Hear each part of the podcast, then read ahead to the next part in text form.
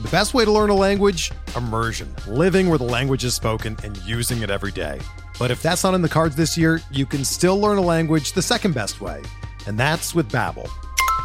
Be a better you in 2024 with Babbel, the science-backed language learning app that actually works. Don't pay hundreds of dollars for private tutors or waste hours on apps that don't really help you speak the language.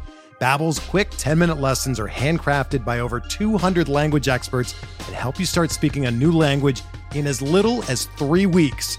Babbel's designed by real people for real conversations, and their tips and tools are approachable, accessible, rooted in real-life situations and delivered with conversation-based teaching so you're ready to practice what you've learned in the real world. Here's a special limited time deal for our listeners. Right now, get up to 60% off your Babbel subscription at babbel.com slash bluewire. That's 60% off at babbel.com slash bluewire, spelled B-A-B-B-E-L dot com slash bluewire. Rules and restrictions apply. Welcome to the RotoWire Prospect Podcast. I'm your host, James Anderson, and today we're going to be talking all Red Sox, the future of the Red Sox, and I've got my friend Jake Devereaux from Over the Monster here. Uh, Jake was first on the podcast when we were doing the RotoWire Dynasty mock draft over the off season, And uh, I believe at that time, Jake was out in front on uh, Garrett Whitlock being a starter, Tanner Houck maybe fitting better in relief.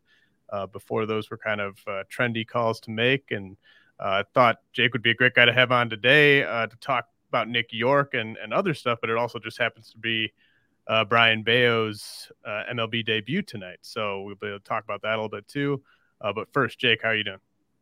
I'm doing great, James. Thanks for having me back to the show again. And uh, I'm super psyched, as everybody is in Red Sox Nation, about Brayan Bello's debut tonight. So perfect day to come on the show and chat some prospects.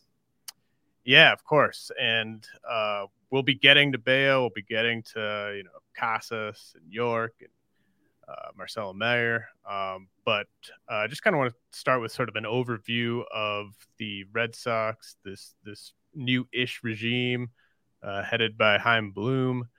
Uh, what's kind of been your sort of impressions since they took over in terms of just acquiring talent, developing talent, uh, sort of where the the direction of the team is sort of headed?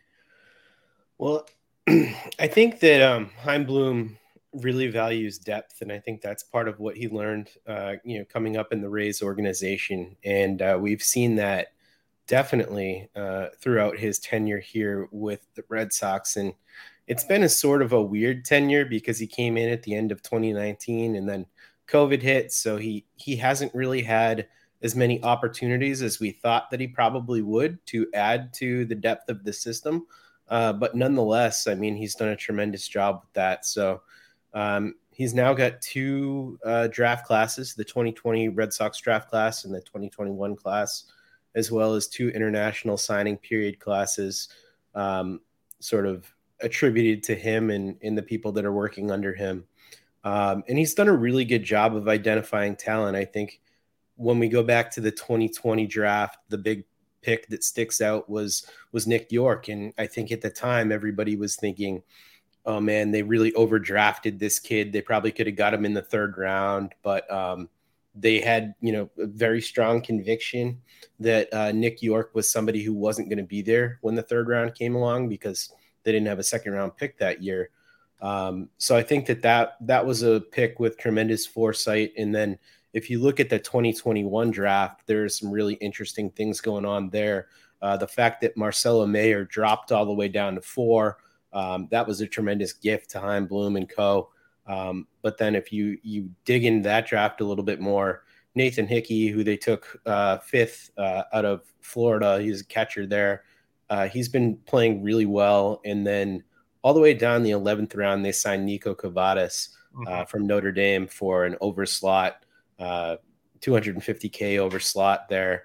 Um, and he's just mashed the hell out of the ball uh, so far. I mean, he's got uh, an OBP of 513 right now uh, with a whole boatload of home runs, 18 home runs across two levels um, so far. So he's a very advanced hitter.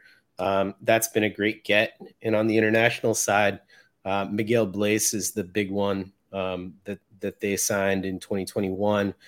Uh, reports are great on him. I'm sure we'll get into him a little bit later. And later, and it looks like um, Encarnacion is going to be a very interesting player from this upcoming class too. So he's done a really good job with um, the the drafting and the uh, international signees. And what you see is just and you notice it at the major league level is depth ju- that is just so much more robust than what was there um, under Dave Dombrowski. You know, Dave liked to deal and wheel and deal, and he was great at that, and he won most of his trades. Um, but now the Red Sox system has more depth at every single level. Yeah, you know, I I liked the the hire when when it happened, uh, the Chaim Bloom hire, but uh, I really started to kind of gain uh, a lot of respect for that that scouting department, specifically uh, with the 2020 draft class. Not only going up, going and getting their guy Nick York, like you alluded to, but also uh, Blaze Jordan. Uh, going over slot on him, I think you know not being afraid to take two prep hitters who didn't necessarily profile to add value defensively, but just guys that had immense offensive upside. I thought that that was very uh, very well done um, by by that front office and that that scouting department at the time, and and that that draft class and that uh, those decisions to go after those guys has kind of given me some confidence that they really sort of know what they're doing uh, on the amateur uh, side. Yeah, they definitely do, and I, I think the the next biggest development too, you know, aside from the hitting, is just for the longest time period, all of us Red Sox fans have really lamented the fact that the Red Sox haven't been able to develop uh, starting pitching at all. I mean, we really haven't. It's been Clay Buchholz and Jon Lester uh, were the the last two guys, and that's going back quite a ways.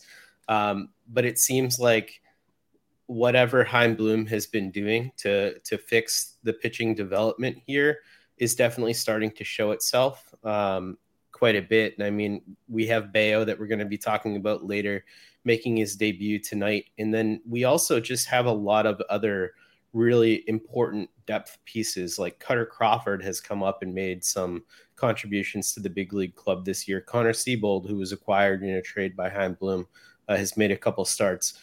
That sort of depth on the fringes is something that the Red Sox haven't been really that good at uh, growing uh, in their own farm system right now, and I think we, we're seeing better depth there. And I think he's just he's brought brought over a bunch of that that magic from the Rays in terms of the pitching development. Um, so that's another thing that I'm going to be looking for, especially in the upcoming years as we start to see, you know, more of those guys trickle up to the higher levels. So before we get to the prospects, and we, we are going to get to those guys, there's plenty of really exciting uh, prospects to talk about wanted to start by asking you uh, sort of what direction you think the Xander Bogaerts uh, situation is going to go in because, uh, you know, on the one hand, you could sort of take that Rays magic and combine it with a massive payroll and be sort of the Dodgers. Yeah. Uh, but are they willing to kind of go with that type of payroll? Uh, we already saw what happened with Mookie Betts. Um, how do you see the Xander Bogaerts situation playing out? Uh man, this is like such an emotional question for me because uh, Xander is my favorite baseball player, uh, maybe of all time. Uh, wow. He's he's up there with uh, with Pedro for for my favorite, um, and I think he's my favorite because that's sort of the time period when I started following prospects is when the Red Sox, uh, you know, signed him out of Aruba and followed his whole development track, and he's just turned into the consummate professional. And I and I, I think that the Red Sox really should sign him to a long term deal. And I think the model that Chaim Bloom and the Red Sox should be aiming for is the Dodgers model. That model of okay, we have all this money to spend.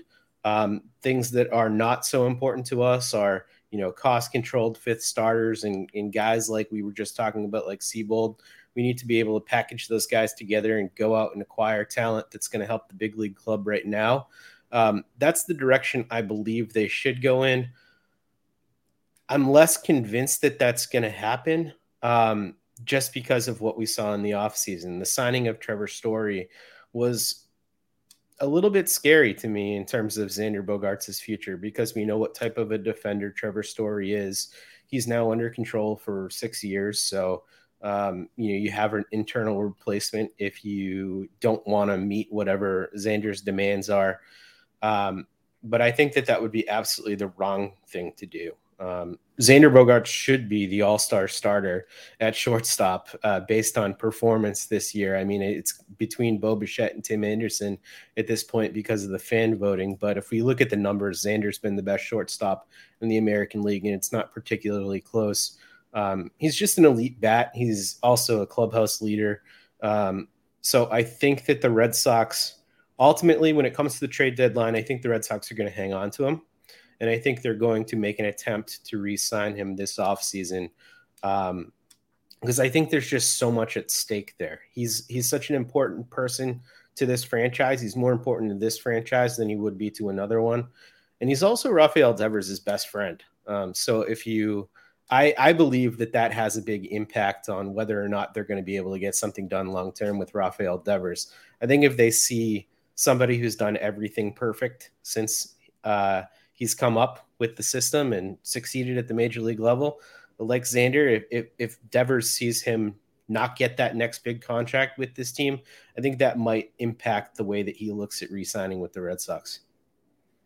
Yeah, that's that's an interesting variable uh, for sure.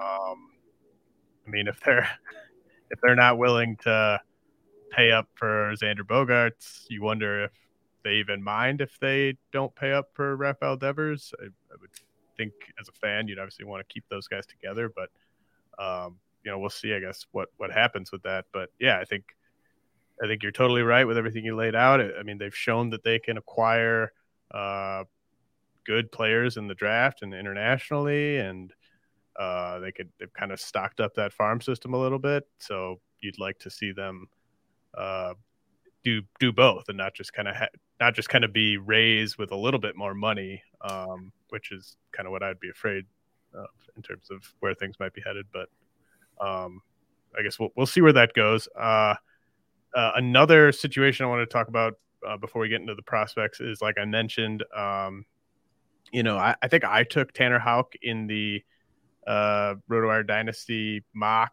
uh, back in October, November and you were like, "Yeah, I'm not really sold on him as a starter um, because of the two pitches. Obviously, I mean, two very good pitches, but mm. uh, he's been kind of thrust into the ninth inning there, uh, and and he can go multiple innings, but I mean, he's basically their their closer now." Uh, due to the fact that they just weren't getting it done at the back of the bullpen, and he was sort of a ready-made answer to that. Uh, do you see him just kind of being their closer from here on out, like in into next season, uh, or is this just sort of a short short term fix? He's the first guy that they've really committed to at the closer role, and uh, the pitching coach for the Red Sox, Bush, uh, actually said that. You know, he said as much that you know he is our closer at this point, um, and that's the first time they've really committed to a guy this season. And I think that that's the role that he's probably going to be in for the rest of this year, unless they go out and make like a huge acquisition uh, in the bullpen because the stuff is great. Like you mentioned, the fastball slider combination, he does have two fastballs, uh, the four seam and the two seam that he uses. Um, but that slider is an absolutely wipeout pitch. Um, so he has the late inning stuff. And I think when when we were talking after the the dynasty mock i also said to you well worst case scenario you end up with a closer um, so you know that's I, I, do think that that's kind of his role going forward right now um, the one thing that also sort of throws a wrench into this plan a little bit is the fact that Tanner Houck has been unavailable when the Red Sox have gone up to Toronto because he's one of the few players on the team who remains unvaccinated. So whether or not that will impact his ability to stay long term at the uh, closer position is unclear to me. The best reliever on the team, though, hasn't been Tanner Houck. It's been John Schreiber, uh, mm-hmm. who they picked up from Detroit um, for basically nothing.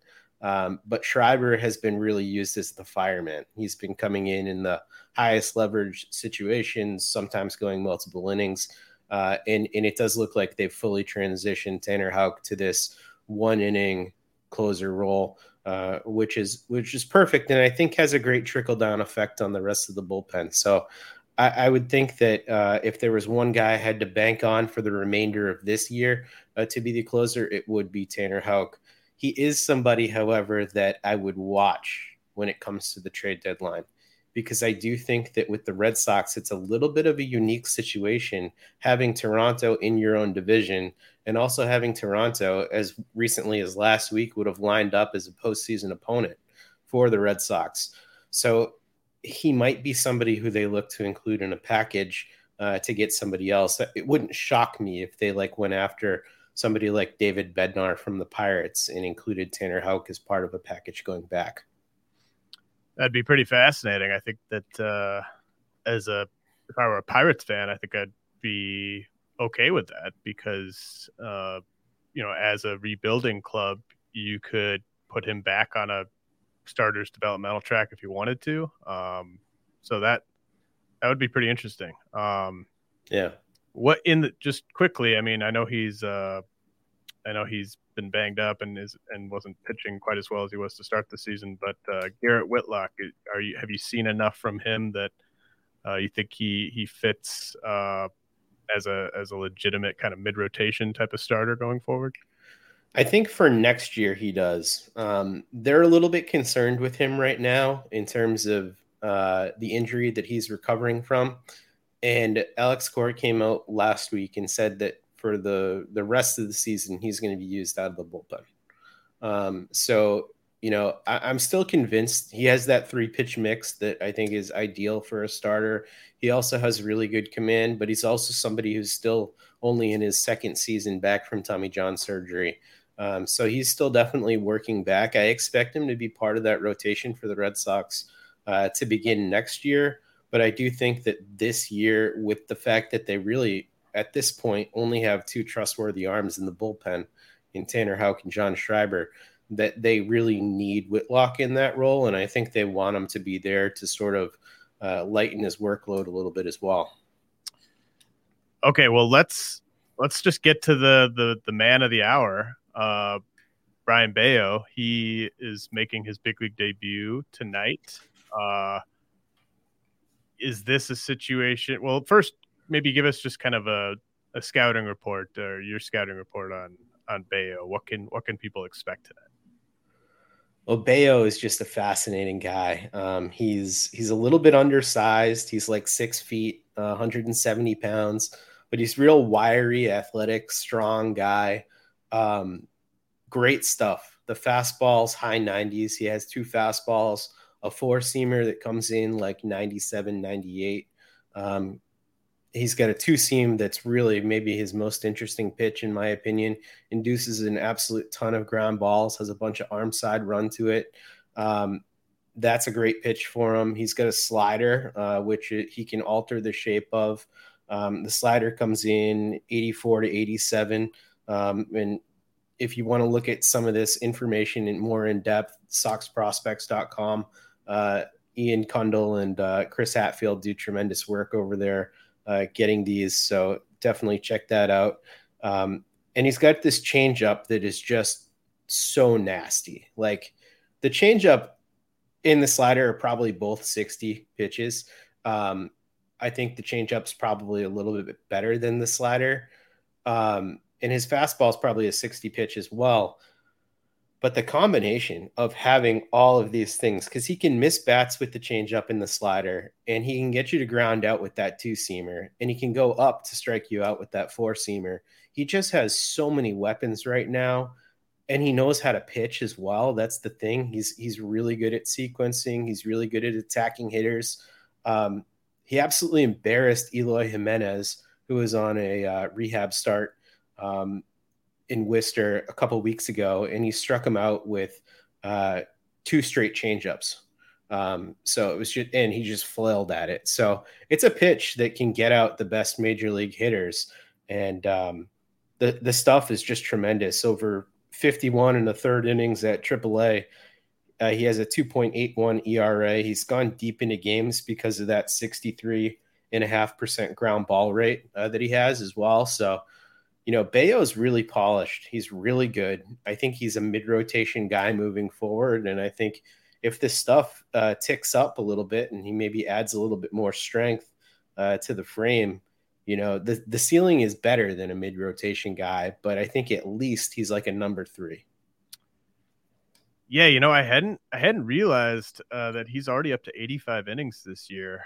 Um, and like you said, you know, kind of a wiry frame, a uh, little bit undersized for a righty. Uh, and I don't think he got to 100 innings last year, although he did in 2019. Uh, let's say that he, you know, kind of just takes this rotation spot and runs with it. Do you think that he can? Uh, they can manage his innings the rest of the season as a starter, or would they transition him to a relief role down the stretch? I think they're probably going to transition him to a relief role. I wouldn't be surprised if he gets more than one start. I'm kind of hoping for, you know, four to five starts here at the big league level and get him to maybe uh, 20 or so innings above where he was last year. But then I think they will transition him to a bullpen role down the stretch because he's exactly the type of guy whose stuff would play up in the bullpen in shorter stints as well. And it would be a good way to limit those innings, like you said. But you know, with the way that the Red Sox bullpen is is sort of hurting right now, we mentioned they only have two good options uh, there at the moment. And once Whitlock gets back, that's another good option. But uh, you add Bello to that mix, and all of a sudden, that's a really interesting uh, back of your bullpen and an interesting bridge to help you get there. So I do think that ultimately, uh, if he stays up with the big club, he will end up in the bullpen for this year. But certainly going forward, he's he's a starter through and through. Yeah, so that's definitely something to keep in mind if you're uh, you know getting ready to to bid big on Bello in like NFBC league this weekend, or mm-hmm. you, you scooped him up. Uh, that you know he is already at 85 innings, and I think to your point, uh, he is sort of a, a perfect multi-inning reliever and a guy that could be a, a major weapon for them in the in a postseason run this year. Uh, as you go starter Bello and then you know Schreiber, Houck, and then you know ball game. Um, that could be that could be really devastating uh, combination. But yeah, I, I, guess I hadn't realized that he had built up this much already this season. I mean, not not many uh, pitching prospects of his ilk are, are, up to 85 innings this year. So um, definitely something to keep an eye on there. Uh, I'll, I'll, leave it up to you. Uh, who is the next prospect in this system that you really want to talk about? Um, I think I got to go with my guy Triston Casas. All right. Um, who, you know, I was really touting last time I was on this show, and, and he's had a really weird year um, because you know he he's been on the IL since May 17th with a high ankle sprain. Um, he just started swinging the bat again on the 27th uh, of June, but um, it was a pretty bad high ankle sprain, and uh, it's on his landing foot, so you know he's a big guy, six foot five, uh, over 250 pounds. So uh, he needed to be fully healthy to start swinging that bat again. But I think um, this is a player who you want to still continue to invest in, and I, I want to bring him up right at the beginning because I think that there are some owners that are going to be looking at Triston Casas because a lot of people expected him to already make his major league debut by now and looking at his numbers and being like, well, you know what? I'm not really seeing the huge power there for a guy who's this big. Um, but I think this is the perfect time to invest because um, stock's low at this point, and we're still seeing a lot of really positive traits from him. 14.7% walk rate, just a 22.4% K rate. Um, you know, still a healthy OPS of 816. Um, he's going to get into his power. I mean, if if you ever uh, get a chance to see Triston Casas in person, he's just an enormous guy um, with so much raw natural power that he's talked about it. I mean, he doesn't really worry about getting into it because he can when he wants to, and he can also shorten up when he wants to. So I think he's just a very unique guy, and especially when we look at the first base landscape these days.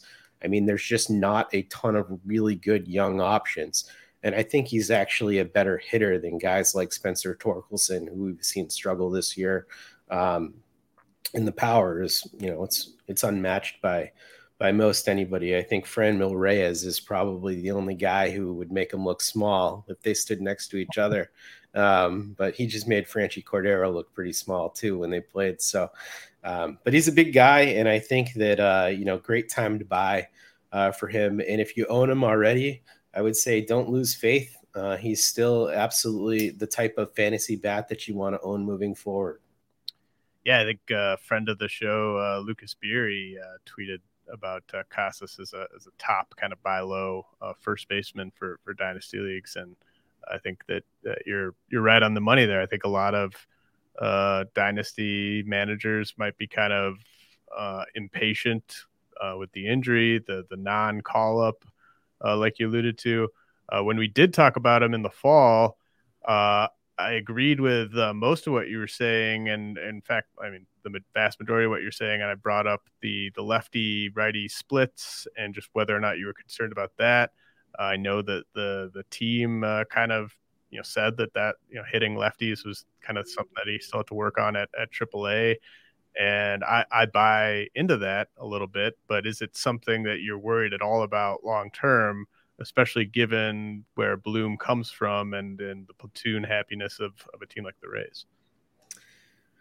I'm still not concerned about it yet, um, and I think that it's a valid thing to to bring up, and uh, you know certainly it's it's a it's a piece of development that he still needs to work on, but I think that he's going to get there. I think he's just a good enough hitter. He knows his body, he knows how to shorten up, he knows how to, um, you know, make contact. Um, and I just think that he's going to figure it out. Um, I want to see him. I want to see him against major leaguers uh, before I kind of make a determination as to whether or not that's really a problem for him. Um, but yeah, I don't know. I have a lot of faith in his hit tool. I think that's the thing that that stands out to me about Casas that's a little bit unique is that for his size, I think this is a pretty unique hit tool. You know, I, I kind of I want to quickly talk about some other hitters on the big league roster before we get to the next prospect because you actually mentioned one, uh, Franchy Cordero, who I have been I I was I way overspent on him in FAAB and some some redraft leagues, uh, probably a little over a month ago, uh, just because of how hard he was hitting the ball. Uh, but he's just he's not hitting for as much power as you would think, uh, mm-hmm. and obviously he's not really giving you anything defensively. Um, so what what do you think about Franchy Cordero kind of over the rest of the season, his role with the Red Sox? You know, do you, expect him to be on another team sometime soon? Um, where does he kind of stand with the org? Yeah, he's a really hard guy to figure out. Uh, he and he and Dalbec have combined to be one of the most uh, frustrating first base situations in the league, and I think that's one of the reasons why uh, Triston Casas owners have been so frustrated too, because like if he was healthy and dominating at AAA, uh, this job would already be his. But the fact that he's missed so so much development time, um, coupled with the fact that Bobby Dalbec just cannot hit a fastball to save his life, um, means that Franchy Cordero will continue to get time. And I think all those metrics that you have been uh, that you were sort of alluding to there, Statcast metrics. I mean, Franchy deserves better than he's gotten at this point. He's hit the ball really hard. He's hit the ball to uh, a lot of fielders pretty squarely. Um, I expect him to get the bulk of the playing time at first base moving forward. And I don't think that this is a position that Chaim Bloom is going to be willing to invest in. You know, some of the names being bandied about right now, CJ Cron or um, you know, Josh Bell at, the Nationals are some of the names that have been floated out there as potential options for the Red Sox to go after. I just don't see Chaim Bloom doing that with the way that this organization feels about Casas long term. So I'd be very surprised if that happened. And I think that they have more faith that you know things are going to get better for Franchy Cordero. So if I had to to put my money on somebody to get the bulk of the starts at first base moving forward, it would definitely be Cordero, and I think that he will be better than he has been. I last time I checked, I haven't looked today, but he, he had like a mid 80s WRC plus, and and he's just he's a better hitter than that at this point. He really did transform himself at AAA. So he's he's got a it's a 106 right now. Uh, his oh. C plus, and uh, I mean you know, X stats are so yeah, they they're nice to look at and stuff, but I just it's it's crazy to me that he his like you know X slash line essentially is 283, 370, 512, yeah. uh, which if that's what he was actually doing in games, uh, you know, every he'd be rostered universally and everyone would just be really excited and everything. But uh, that's not what's happened in games so far. But I think I'm going to keep being stubborn and uh, not drop him just yet in those leagues where I did overspend on him in FAAB. Um, Dalbec, you mentioned. I mean, is he not long for the org? I don't think so. I, I think that's going to be a name that's going to be very popular in uh, trade discussions because it's just so hard to figure out what the role is with Dalbec going forward. It's clear that they prefer Franchy. Uh, it's clear that the expected stats and all the advanced metrics prefer Franchy to what Dalbec's been doing he's not good at first base either. That's the thing that's so frustrating as well. When you watch him, I mean, the at bats can be very frustrating because he lets some middle middle fastballs just go by him down the pipe without even swinging at them. Um, because I feel like his confidence in his ability to hit velocity is pretty low at this point. Um, but then when he's on first base, I mean, he makes awkward stretches and misses the ball, and it's just uh, it's not very good. So I think that Bobby Dalbec would be better served to be sort of a second division regular somewhere else, getting a lot of time, uh, sort of like what they did with Michael Chavis going to the Pirates, where he's getting some time. Um, so I think that that's going to be a pretty popular uh, trade name. All right. Forward. I'm I'm not gonna do it yet, but am I gonna have to eat crow on Jarren Duran? Uh, he's been way better in 18 games in the majors this year than I ever thought he would be. Uh, obviously he's not this good, uh, but is is this an everyday player? We're driven by the search for better, but when it comes to hiring, the best way to search for a candidate isn't to search at all. Don't search. Match with Indeed. Indeed is your matching and hiring platform with over 350 million global monthly visitors, according to Indeed data, and a matching engine that helps you find quality candidates fast.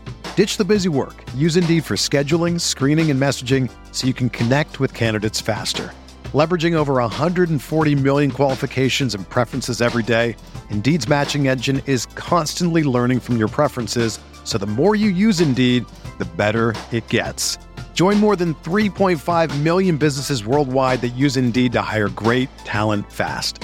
And listeners of this show will get a $75 sponsored job credit to get your jobs more visibility at Indeed.com slash BlueWire. Just go to Indeed.com slash BlueWire right now and support our show by saying that you heard about Indeed on this podcast. That's Indeed.com slash BlueWire. Terms and conditions apply. Need to hire? You need Indeed. Whether you're a world class athlete or a podcaster like me, we all understand the importance of mental and physical well being and proper recovery for top notch performance. That's why I'm excited that Unifyd Healing is sponsoring podcasts on the Blue Wire Network. Unifyd Healing is a new and super innovative global network of wellness centers powered by Energy Enhancement System, or EE System. If you haven't heard of the EE System yet, then you'll want to listen up.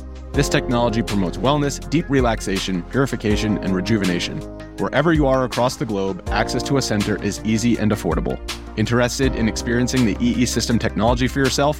Go to unifydhealing.com slash bluewire to learn more and find a center near you. That's unified, U-N-I-F-Y-D, healing.com slash bluewire. No material or testimonials on the Unifyd Healing website are intended to be viewed as medical advice or a substitute for professional medical advice, diagnosis, or treatment. Always seek the advice of your physician or other qualified healthcare provider with any questions you may have regarding a medical condition or treatment and before undertaking a new healthcare regimen, including EE system. Another day is here and you're ready for it. What to wear? Check. Breakfast, lunch, and dinner? Check. Planning for what's next and how to save for it? That's where Bank of America can help. For your financial to-dos, Bank of America has experts ready to help get you closer to your goals. Get started at one of our local financial centers or 24-7 in our mobile banking app. Find a location near you at bankofamerica.com slash talk to us. What would you like the power to do? Mobile banking requires downloading the app and is only available for select devices. Message and data rates may apply. Bank of America and a member FDIC. Maybe. Maybe.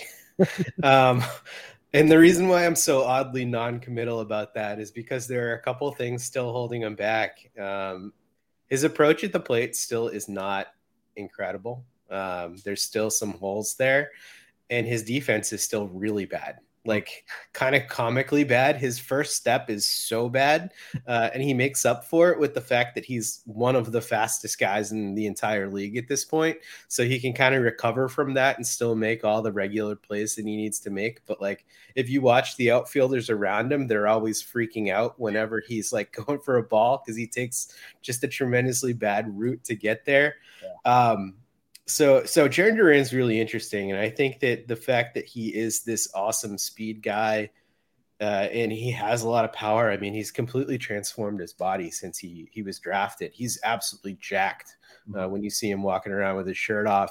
Um, but you know, I, I just don't know because you know what happens with a prospect when they come up is you know they have to adjust to the major league pitchers. And once they find success, the scouting report on them gets out, and then the pitchers adjust back.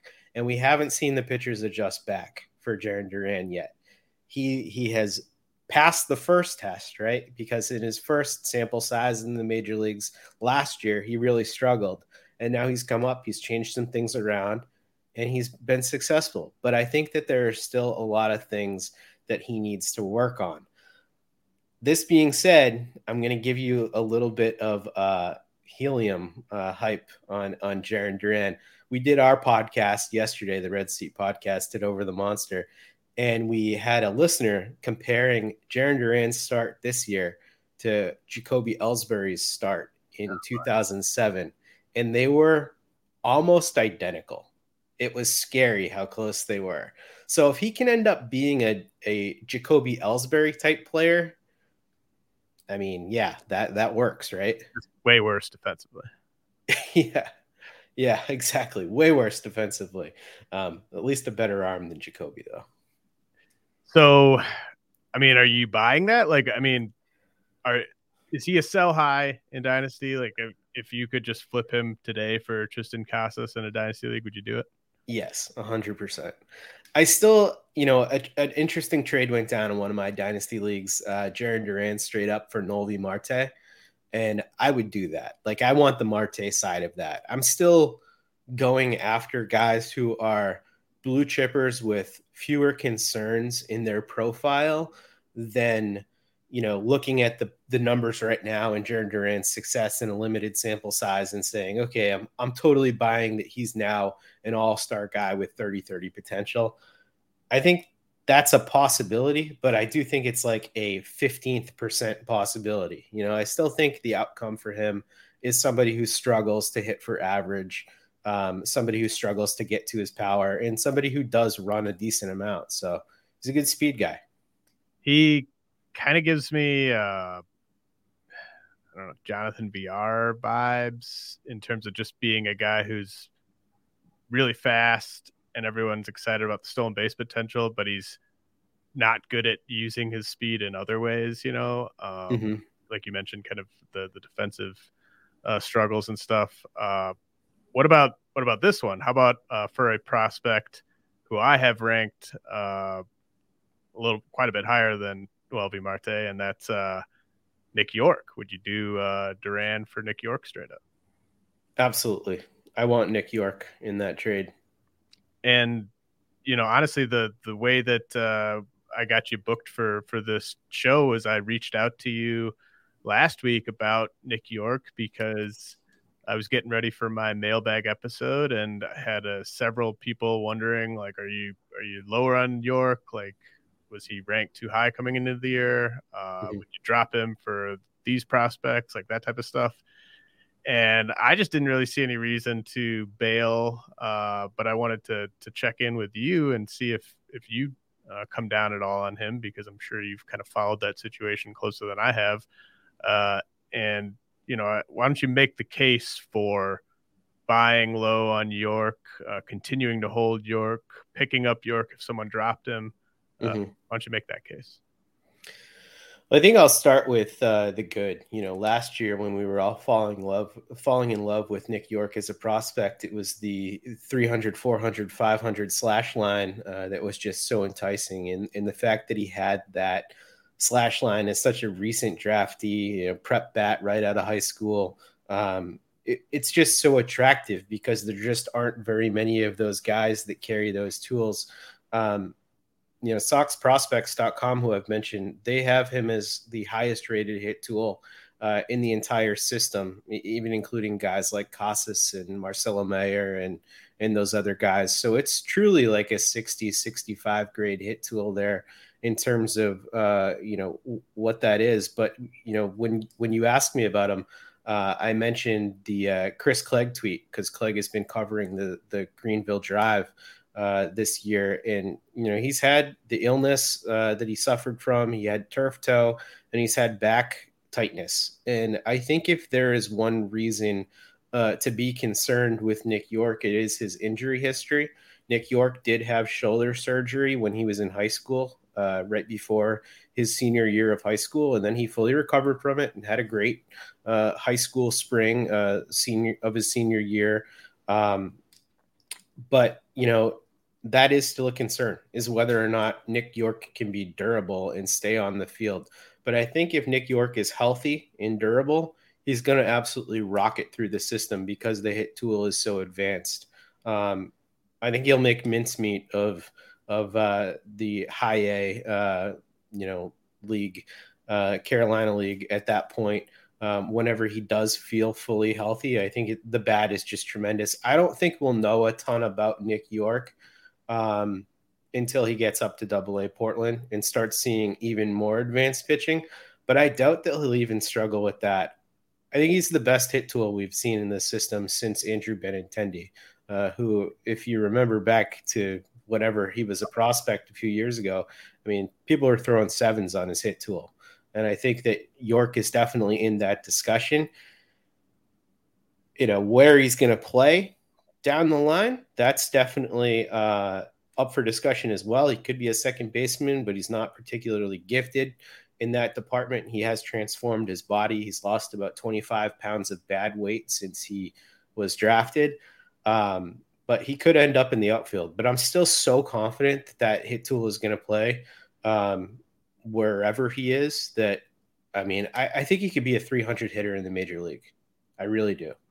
Yeah, and and basically ever since I pushed him up my rankings, a lot of people have sort of been uh, questioning his fantasy upside because he uh, is not a guy that's going to do much with his legs. Obviously, uh, does not didn't come into the you know into the draft with huge name value, right? And so mm-hmm. a lot of people look at him and they're just like, well, what's there to get excited about here? And I've uh, you know sort of ceiling comped him to Robinson Cano or Anthony Rendon, like that type of hitter who in their peak were top 25 picks in fantasy. Uh, is that kind of too too far overboard on on what his upside could be? You know, when I think of prime Cano or or prime Rendon, I think of really just tremendously sweet swing, which is definitely something that Nick Yorke has. But I think those guys probably had a little bit more power than he has, and it's not to say that he can't add that. Um, he's got the t- the body type of somebody who's a little bit thicker in his upper body, and I think he has the capacity to put on more muscle. So whether or not he can do that while not losing bat speed is something to look for but I think he could be a lighter version of that. You know, at, at, least projecting him forward right now, I think he could hit just as well as those guys, but maybe with 20 to 25 home runs rather than the 30 to 35 home runs that we saw from Prime Cano or or Prime Rendon. But I absolutely think that, especially in OBP leagues, this guy's going to be an absolute weapon because even while he's been struggling, uh, we've seen his walk rates stay pretty stable. Um, and uh, I think that's pretty pretty important. Well, yeah, I mean, uh, Rendon only hit over 30 in the Juice Ball 2019 season, and Cano only hit over 30 twice in his entire career. So, um, I yeah, I was kind of thinking more the the versions of those guys that were around 25 homers, and Yeah. Then you get the, the ton of runs, ton of RBI. Obviously, if he's if the hit tool is as good as we think it is, uh, he's hitting first or second probably. Yeah, yeah, I think that's right. And I mean, if if the Red Sox get their act together and sign Devers, maybe he's even an unconventional leadoff hitter uh, because they like to bat Devers second. But yeah, I think he's going to get plenty of run opportunities with this organization. He just might end up a left fielder. Yeah, and in that case, obviously the bat does have to be as as good as advertised. Um, yeah, Marcelo Mayer, uh, the, as you as you alluded to, fell into their lap kind of at number four in in last year's draft. Uh, the the rare lefty hitting uh, shortstop. Uh, he's a guy who has just really performed since getting into pro ball. Um, maybe been more of a a strikeout guy than I guess I was expecting, but you know, it's coming with a ton of walks, and he did that in, in complex ball right after getting drafted as well. Uh, that 14% walk rate he showed last year, I thought was was pretty eye opening. Um, so certainly a, a, guy with a patient approach. Uh, but how would you sort of describe the the full skill set there with with Mayer? It's kind of everything. He's really good at everything. Um, and can we just reflect on what a gift that was to Chaim Bloom? The that that you know Davis went in front of him, and then Jackson Jobe, and you know all these all well, these guys went in front of him. Jobe, that, the Jobe one's the the big uh the big one. I, I, mean, honestly, I would I'd take Jordan Lawlar over Marcelo Mayer, and he went uh, a couple picks later. So I mean, I think yeah. there were a couple gifts in that draft. Yeah, that's true. I mean, there there definitely were. It was a shortstop rich draft, and, and in my opinion, I liked Marcel Marcelo Mayer the best at the time, just because of how easy everything is with him. Um, you, mentioned the lefty swing there, but also just very very smooth um, in terms of his fielding and his actions and he's very calm at the plate. Uh, he's very advanced. He's he seems like a guy who's you know not 19 he looks like a guy who's 22 23 in terms of how he approaches his at bats um, he did suffer a wrist strain this year on march 24th um, but since he's come back from the wrist uh, injury um, he's actually slashed 262, 370, 533 with a 271 ISO. So uh, the power has fully come back. He's hit six of his seven home runs since the injury happened. Um, and I was a little bit spooked about that because all Red Sox fans, when we think about wrist injuries, we think about Nomar Garciaparra and what happened in his career trying to play through some wrist injuries. So um, the fact that Marcelo has come back and really looked like himself is pretty great. I think the one category where he's not really going to contribute is speed. You know, he's probably a four category guy, um, but I think the high average, high OBP uh, in power is something that he's only going to continue to grow into. Uh, I was also alarmed a little bit, like you were, with that 27.6% K rate uh, that he's carrying.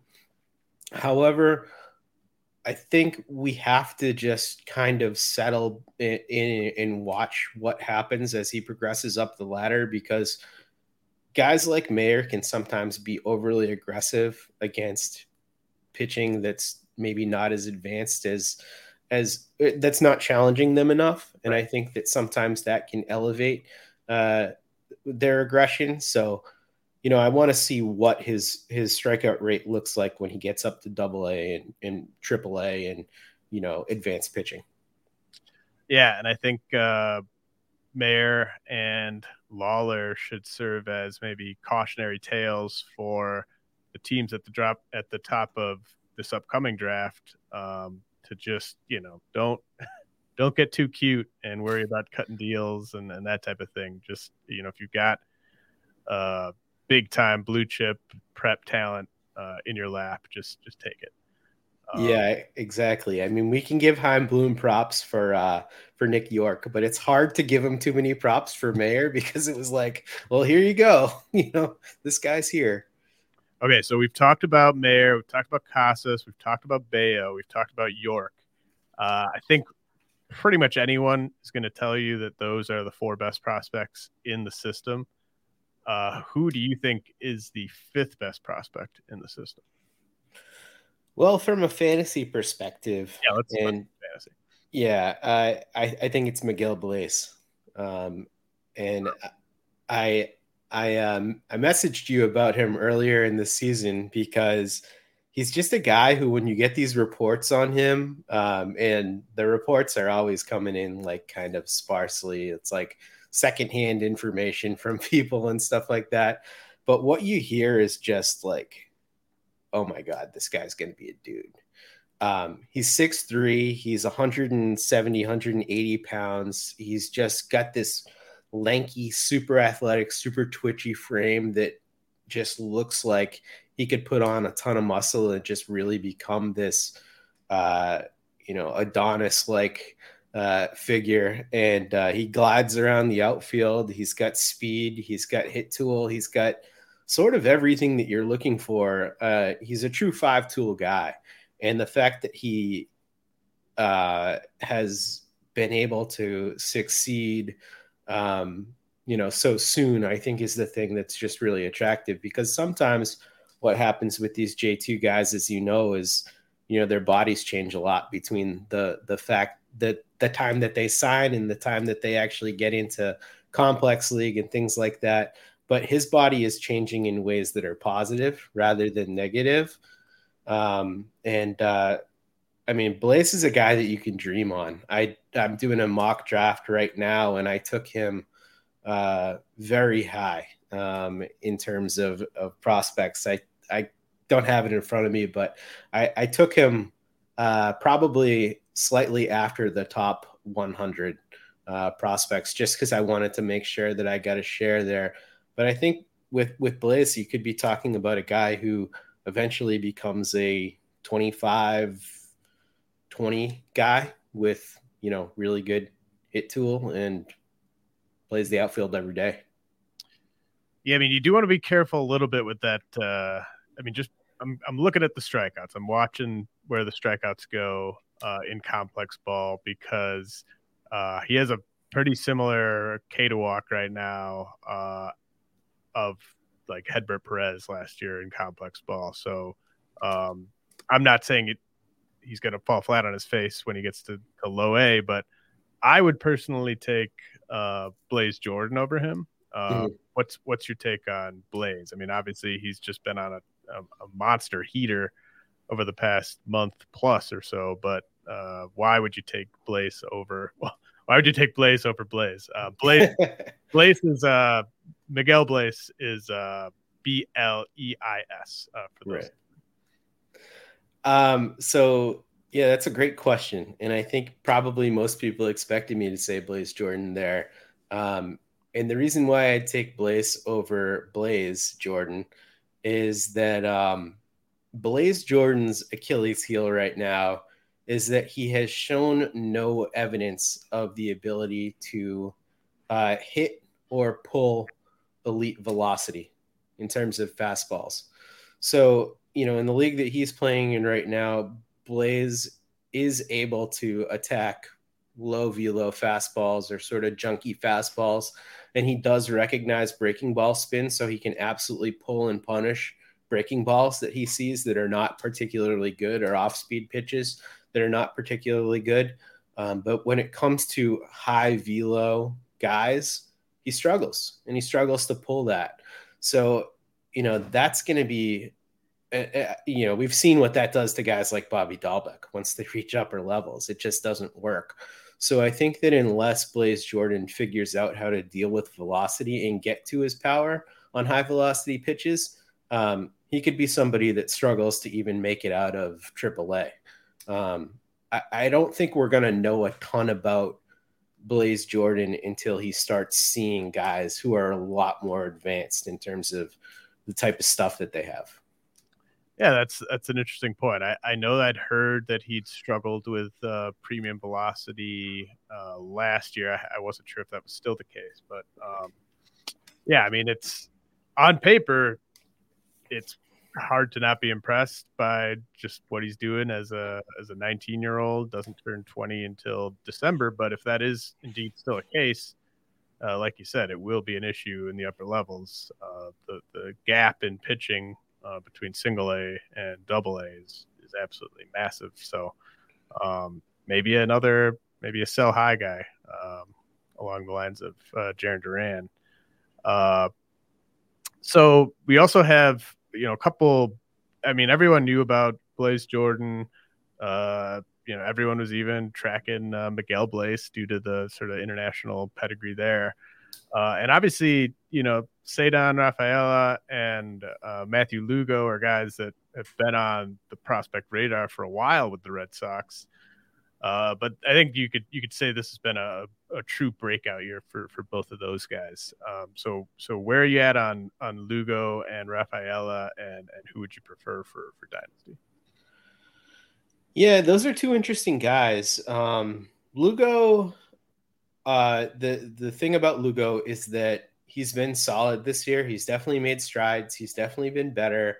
Um, but the thing that you look at with his profile is it's a lot of like average tools, and it's tough to look at that profile and see exactly what's going to stand out as he continues to move up the levels and what's sort of going to be his carrying tool uh, that's going to get him to be a successful big leaguer. With Rafaela, it's much, much easier to look at what he does and see how that would translate to big league at bats right away. And so the first thing that stands out with Rafaela is, you know, he's a small guy. He's 5'8, but he's a solid 160, maybe 170. He's a very strong uh, guy for his size, and he's easily the best fielder in the system. Um, he could come up and play plus to plus plus defense at every outfield position right now. They could call him up to the big leagues and he'd be gold glove caliber. Um, he's just a tremendous fielder. The thing that has been so surprising uh, is that he's really gotten to his power. I mean, he's got 15 home runs on the year, 17 stolen bases across two levels. Uh, he hasn't really skipped a beat since he's got up to Double A Portland. Um, he's very athletic. He's only 21 years old. Um, and the fact that he's still been able to maintain an over 300 batting average during this time is the thing that's a little bit shocking because that's always been the knock on Ceddanne Rafaela is a he's small, so he's probably not going to hit for power. Well, he showed us he can, and then B it was well he doesn't walk and his approach is kind of overly aggressive. So is this going to work as he continues to move up the ladder? But he's showing at Double A that it is continuing to work and you know, I'm not going to say that this is like the next Mookie Betts because he's the same size and has all the athleticism and is a great fielder, but like maybe he does. Maybe he's just one of those guys that breaks the mold, and maybe he doesn't need to walk a ton because he certainly doesn't strike out a ton, and he does make good contact. So, Rafaela is really interesting. I still don't know whether or not he's going to be like an impactful guy in fantasy leagues but I know one thing Rafaela is going to play basically every day, whether it's with the Red Sox or with another team, just because the defense is so good. Well, I mean, to be fair, Mookie Betts, I mean, prospect Mookie Betts uh, was an absolute monster who walked way more than he struck out. So I, right. I, I, don't, I can't really get there on any sort of comparison to Betts with with Rafaela.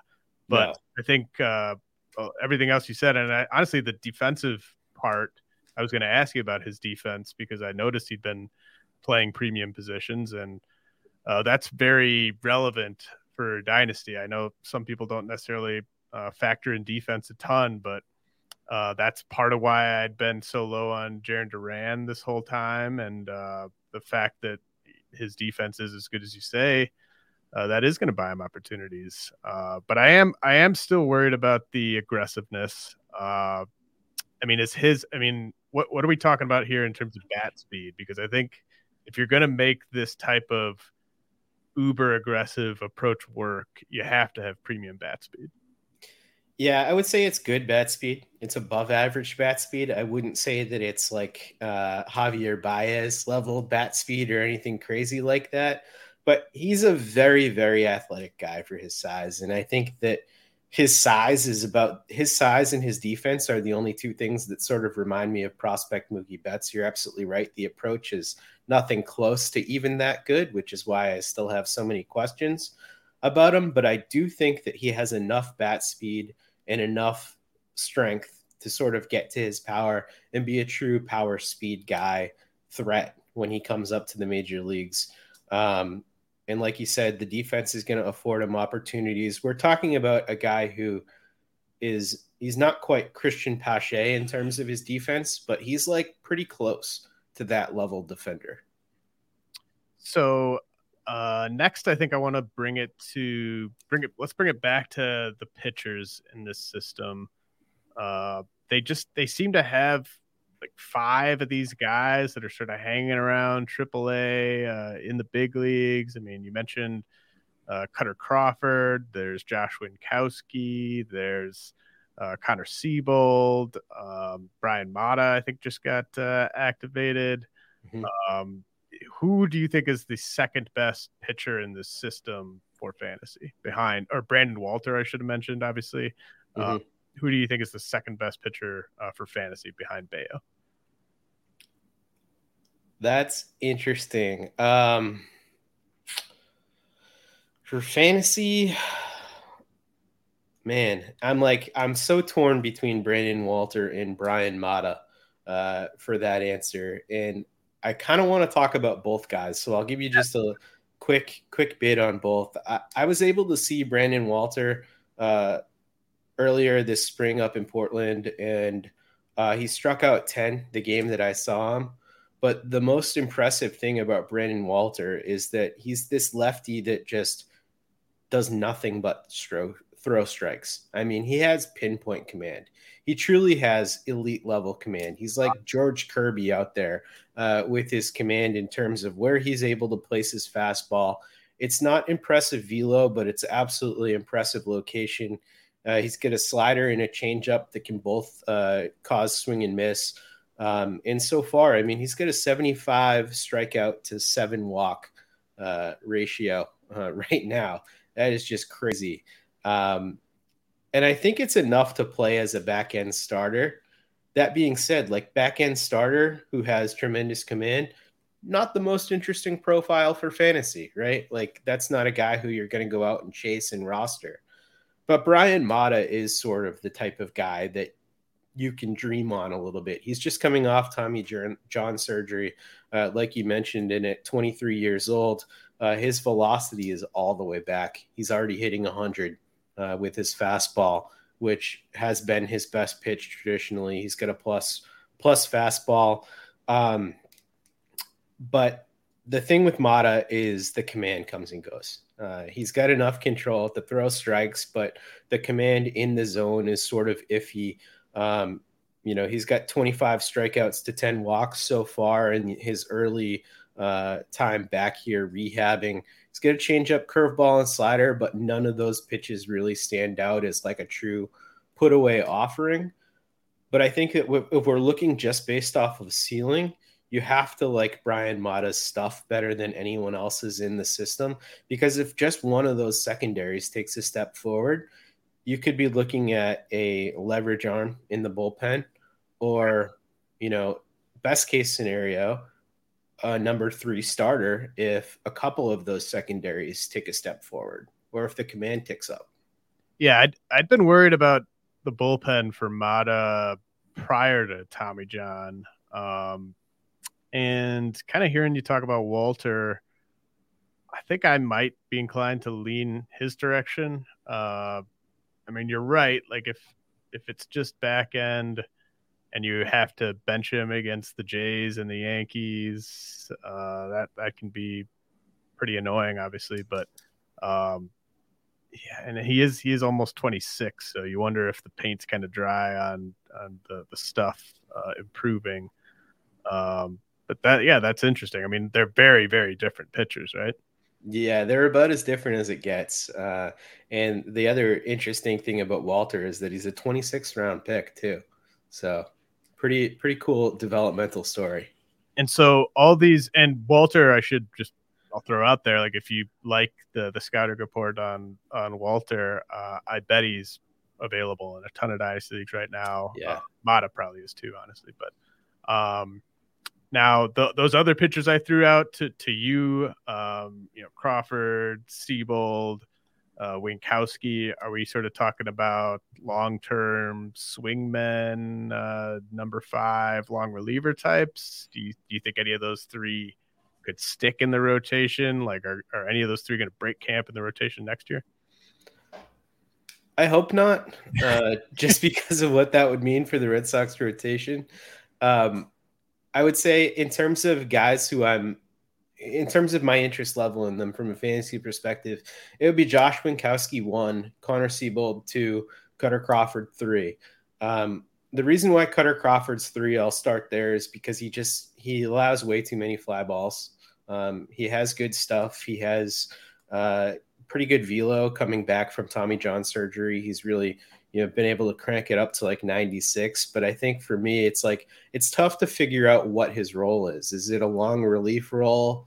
Is it a true reliever role? Like a couple innings? I don't know. I don't know exactly where he fits but i don't think it's as a starter long term Seabold is a starter. Um, he doesn't have an overpowering fastball but he's got a good command profile and he's got two secondaries that can really strike guys out but I think looking at Seabold, he's really like a fifth starter. Winckowski, though, he's interesting because he's got a great fastball slider combination to work with. We've seen him at the big leagues, albeit against, you know, opponents that are not great teams, but he's been able to go out there and dominate uh, in some of these major league starts against teams who maybe don't have the best offenses. Um, the change up with him comes and goes um, and that's not really a reliable pitch. He kind of reminds me of like a poor man's Tanner Houck, honestly. Um, so it can work, and I think if it if if the third pitch takes a step forward, he could absolutely be like a fourth or a fifth. But I think if you put Winckowski in the bullpen right now, he's immediately a late inning arm. You know, it's too bad that uh, Frankie Montas his uh, shoulder started barking because as we're kind of rattling through these sort of back end types, uh, I just it it screams Oakland A's to me. Like they, they seem like uh, guys that the A's would love to just grab three of those guys and and see what they can do with them in in that rotation. Um, do you? Let's see. Uh, do we need to talk about anyone else? I know I did want to bring up uh, Niko Kavadas in a second, um, but like you know, it's Jeter Downs, Jay Groome, uh, you know, Alex Binelas. Like, is is there anyone else that you think we really got to dig in on? I put one more name on my list, uh, and it's none of those guys, but it is somebody who I want people to pay attention to. It's a real, real deep cut here. Uh, somebody who I roster in a bunch of my fantasy leagues, really on the back end, but it's Eddinson Paulino uh, for the Red Sox. Um, He's a a J2 guy from 2018, 5'10, 160 pounds. He's 20 years old. Um, I am sort of famous for, well, I'm not famous for anything, but like in terms of my analysis, like I always look for hit tool first because I think it's the hardest thing to find. And I think once you identify it, it's easy to sort of build off of that and, and map out a developmental track for a guy. And Eddinson Paulino at 20 years old is somebody who's already showing an advanced hit tool, like a 50 to 60 grade hit tool. Um, and he's having success, you know, at at a level where he's extremely young for. He's walking a lot, 11.4% walk rate, striking out under 20%. Um, and I think that his body could definitely add a little bit of good weight in terms of power. So I think Eddinson Paulino is probably the most interesting name that not a lot of people have heard of in terms of like, if you remember um, Cincinnati Reds prospect Tyler Callihan, how he was supposed to be sort of a, a, a power uh, and hit tool type of guy with without great defense. I think Eddinson Paulino is – is sort of similar to that in a lot of ways. Um, and somebody who just would cost you nothing. You can probably go out and find him on your waiver wire.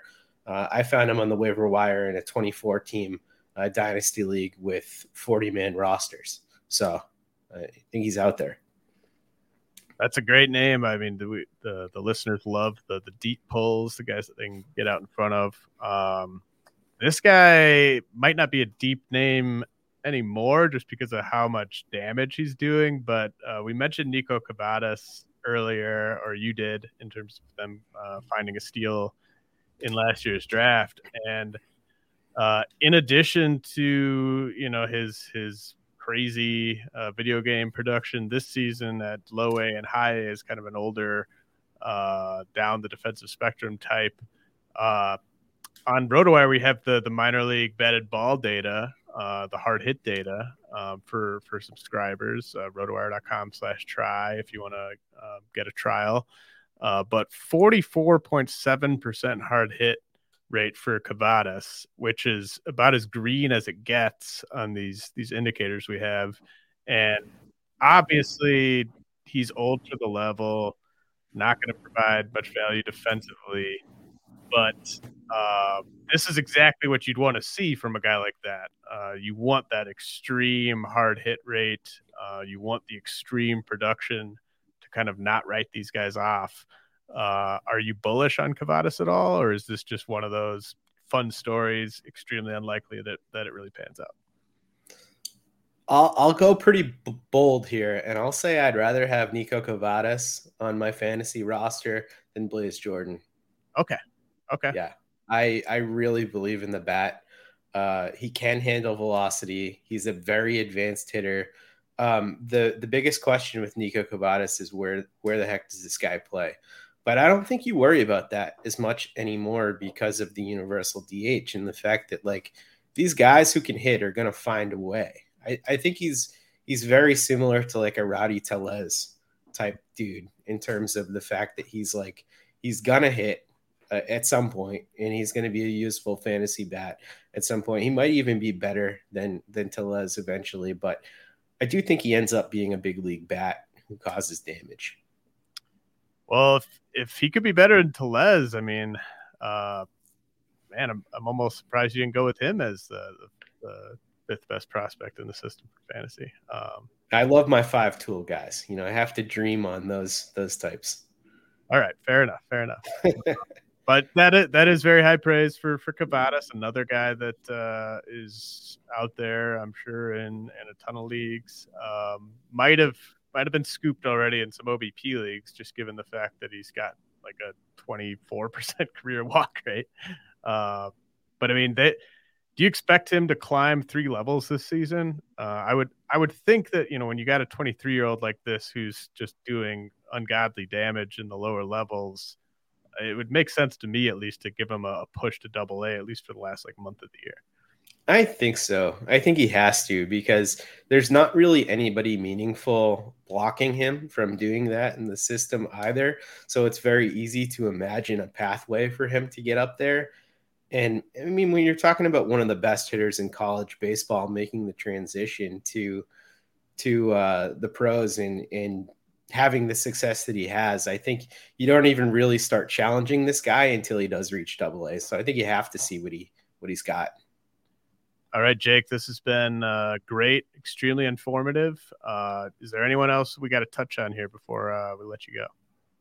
Um, no, I think we pretty much covered all all the main guys who who I'm very interested in. I'm going to throw one more quick name out there as somebody who might become relevant pretty soon uh, in terms of Red Sox starting pitchers. He's one of the the many uh, guys who are sort of in that fifth starter, maybe a swingman type guy profile. But Chris Murphy, uh, he's a lefty for the Red Sox, has really taken a step forward with his abilities to get out both righties and lefties this year. Has a really interesting pitch mix and is somebody who's constantly tinkering. He's very much into his own pitch data as well. Um, so I think that Chris Murphy is somebody to watch for who could definitely end up being a back end starter awesome. Yeah, I should have included him when I was asking about those those uh, that kind of uh, glut of of sort of back end types they have in, in the upper levels. But uh, that's a great great uh, guy to, to mention. Uh, do you have any hopes or, or wishes for the upcoming trade deadline? I hope the Red Sox will address their bullpen uh, in a meaningful way. Uh, you know, that's if I have to fault Chaim Bloom for for any one thing, it's the fact that the Red Sox right now have more blown saves than they have saves. Wow. um, and and that's not a good stat. Um, but they could easily be three games behind the Yankees rather than 13 games behind the Yankees uh, if they just had a functioning bullpen. So that's what I want Chaim Bloom to do: go out and address those guys. And um, more than anything in the world, I want Chaim Bloom to sign Xander Bogaerts. And are you you're comfortable with the the rotation? Uh, you think you got enough enough arms back there uh, once I, healthy? I do because uh, Chris Sale is making his last rehab start tonight as we are recording this uh, at Worcester. Um, so he's going to be back, and then James Paxton is is on his way back as well. You can't count on James Paxton. no, you can't. you you really can't count on Chris Sale either. But yeah. uh, you know, between between those two and, in the glut of fifth starter types that the Red Sox now have, I just want bullpen help. All right, fair enough, Jake. Uh, you got anything you want to plug before we let you go? Uh, yeah, just follow my work. Uh, if you're interested in Sox stuff, Sox news, Sox prospects, roster machinations, uh, check me out at overthemonster.com where I write and I podcast. Uh, you can follow the Over the Monster podcast anywhere you get your podcasts. My show is called The Red Seat and it pops up on the Over the Monster feed. So uh, would appreciate a subscribe. And uh, you can also check me out on Twitter at, at DevJake. And I'm happy to always talk Sox and answer questions, uh, although my Twitter account is not very interesting. All right. Well, uh, definitely recommend following Jake nonetheless, and definitely uh, check out Over the Monster. Uh, really appreciate it, man. Uh, this has been a ton of fun, and uh, hope you have a good rest of your week. All right. Thanks so much, James. I appreciate it. Everyone is talking about magnesium. It's all you hear about. But why? What do we know about magnesium? Well, magnesium is the number one mineral that 75% of Americans are deficient in. If you are a woman over 35, magnesium will help you rediscover balance, energy, and vitality. Magnesium supports more than 300 enzymatic reactions in your body, including those involved in hormonal balance. From functional medicine doctors to mental well being and female hormone experts, we all know that magnesium is the one mineral to improve all aspects of well being and health. But which one? Magnesium Breakthrough from Bioptimizers, the trusted choice recommended by leading experts with seven best absorbed forms of magnesium to ensure your body receives the support it needs for overall well being. Go to bioptimizers.com slash balance today and use code BALANCE10 for 10% off. Support your journey to wellness at B-I-O-P-T-I-M-I-Z-E-R-S dot com forward slash balance. Magnesium Breakthrough from Bioptimizers, your foundation to optimal health and vitality.